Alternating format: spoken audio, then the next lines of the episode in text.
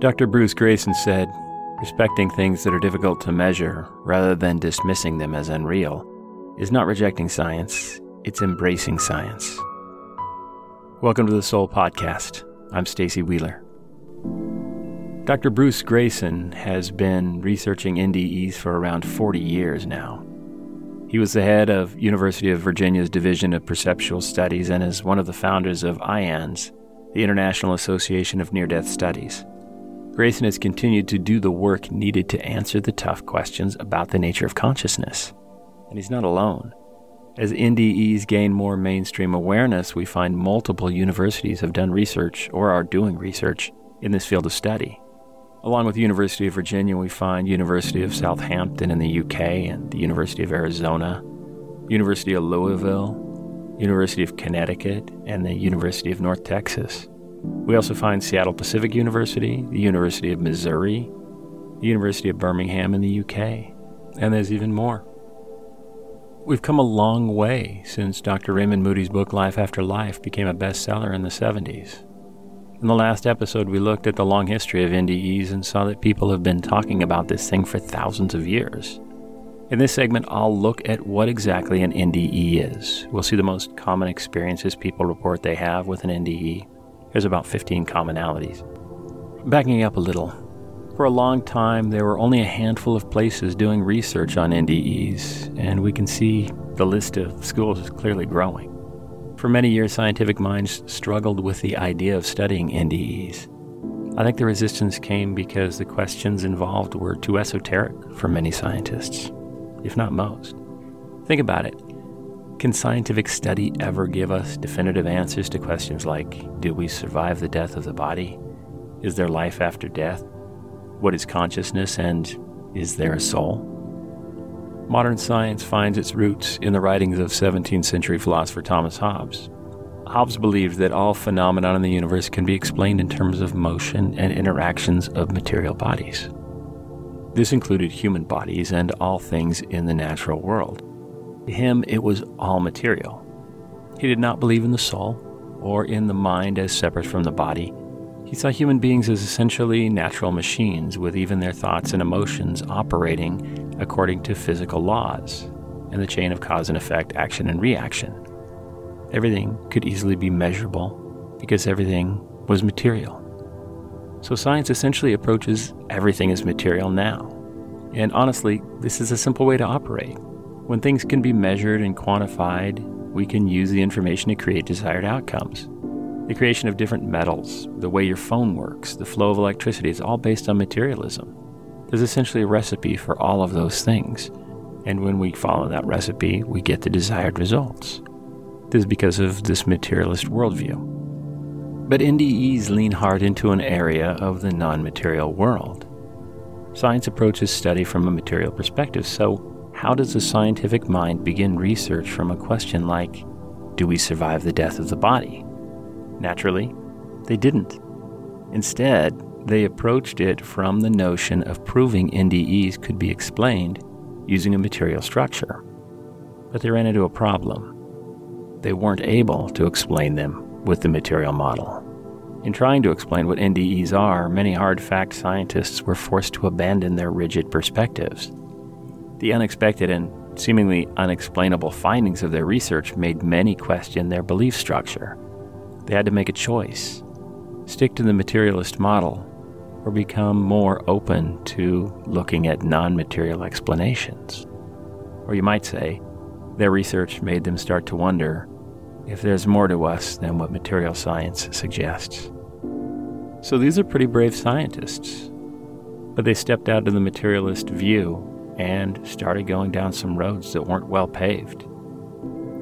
It seems evidence of the soul creates difficult-to-answer questions and very little, if any, answers to those questions. Today, this field of study is growing rapidly. And not long ago, if you wanted to do research in the non-materialist studies like NDEs, reincarnation, or psychedelic studies, you'd have to launch a research facility of your own or risk working with people considered to be fringe scientists by the scientific community. Today, people entering college can state a goal of working in one of these fields and know that there is a growing field of research waiting for them when they graduate. We've come a long way in a short time. Admittedly, I'm fascinated by these types of studies, and especially in how they may be evidence of the soul. But it wasn't always that way. Most of my life, I viewed these topics through pretty skeptical eyes, and I'd say that's a nice way to put it. But things shifted when I started looking at these topics without bias. Like most with a materialist view, I wanted proof. But of course, not everything in the world offers proof. But lacking absolute proof of something doesn't mean it isn't real. Do we need to see it with our eyes to believe something? Of course not. But there are many true things. If we didn't have proof, we might never believe. There's just something about us humans that makes us prefer to have proof before we accept anything. The more unbelievable, the more we hold out for proof. Consider something as simple as natural wonders. In the 1800s, men explored the western part of what would become the United States, and they started telling stories about volcanic rumblings, waterfalls that moved in reverse from the ground, and boiling cauldrons. All this they saw out west. Not many were willing to accept such wild stories. But then they saw the pools and geysers of Yellowstone. They understood, and they believed. So yes, seeing is a sure path to believing. But as with this example, you don't have to see something for it to exist. Doubting the tales of Yellowstone travelers didn't make Yellowstone Valley any less real. But go back to that time.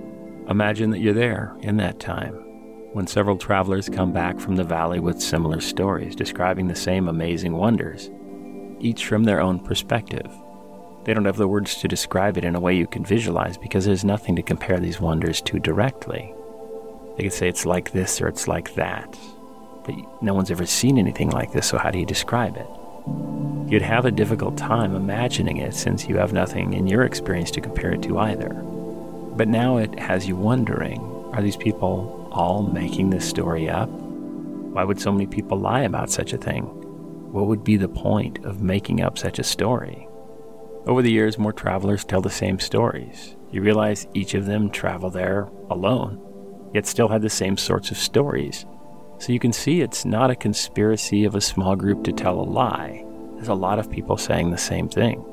A single amazing story might be hard to believe. A handful of individual stories might make it more intriguing. But now, if thousands of people came back from the valley and described seeing similar unexplainable wonders, amazing yet difficult to explain things, you'd have to start going, yeah, there's something to this.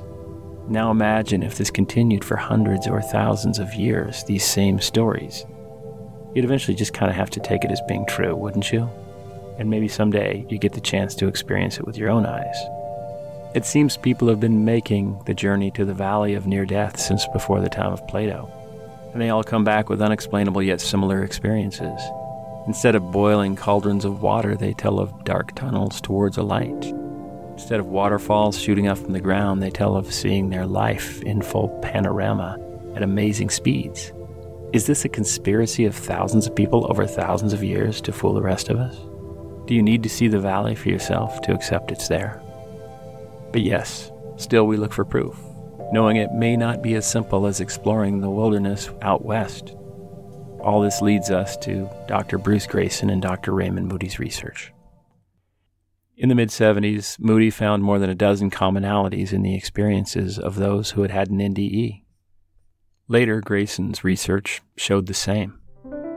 Although NDEs vary from one person to another, they often include such features as these: feeling very comfortable and free of pain, a sensation of leaving the body, being able to see the physical body while floating above it, the mind functioning more clearly and more rapidly than usual, a sensation of being drawn into a tunnel or darkness, a brilliant light sometimes at the end of a tunnel. It's usually described as the brightest light they'd ever seen, but they say the light doesn't hurt their eyes. A sense of overwhelming peace, well-being, or absolute unconditional love. A sense of having access to unlimited knowledge. A life review or recall of important events of the past. Often this life review happens in the presence of a kind being which seems to be made of light. A preview of future events yet to come. Encounters with deceased loved ones or with other beings that may be identified as religious figures. People also report there is no language, The communication is a knowing of what the other beings are saying or thinking, but not in word form. This is something more like telepathic communication. And time doesn't seem to exist as it does when we're in the body. Some have described having many days' worth of experience on the other side only to be revived and find they were clinically dead for a matter of seconds or minutes. Again, these features are commonly reported, but some NDEs differ from this pattern, and they include some of the elements, but not all. But these are the most common.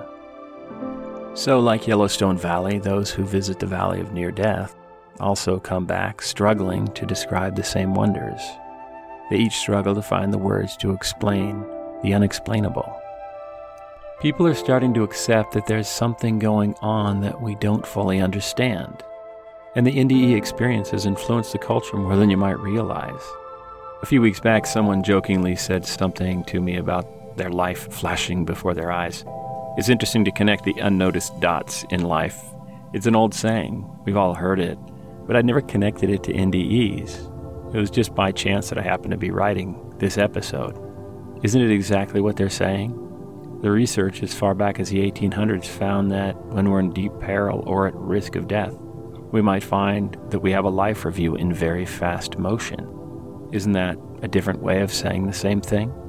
So on some level, we all seem to accept this aspect of the NDE story. What I find especially interesting is that NDEs have been reported by people of all types of cultures from different countries across a few thousand years. This is long before the internet or other ways to easily share information. So it's interesting that so many experiences are so detailed yet similar. To me, that makes the evidence more credible. Listen to what Dr. Moody has to say about it. Some years ago, I went to China and then to India a year or so later. And in both cases, I was expecting to hear something different. But what I was astonished by was that I heard the same thing in India with the Hinduism as I hear in the United States from people who are Jewish or Christian or whatever. When we look at universal experiences like this, we see either an epic conspiracy or a growing evidence of the soul. Grayson has done some very important work, and we will be talking more about him in coming episodes. Grayson does a masterful job of keeping one foot in the camp of materialism while being able to research NDEs, something that appears more and more to have its foundation in the non-material world. He's been a huge mover in this field of study. Moving forward, remember the quote we started with from Grayson. Respecting things are difficult to measure rather than dismissing them as unreal is not rejecting science, it's embracing science. Currently, science is struggling on several fronts to explain things that cannot be explained with material answers.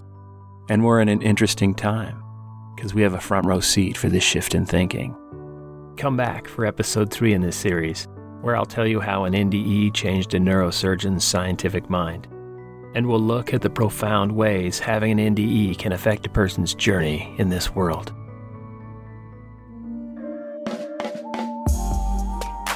Thank you for listening to the Soul Podcast. If you enjoyed what you heard, learned something new, or were just entertained, please tell your friends about the show. This is the best way for people to find the show. Check the show notes for links to supporting information, as well as any books or other reading material related to this episode.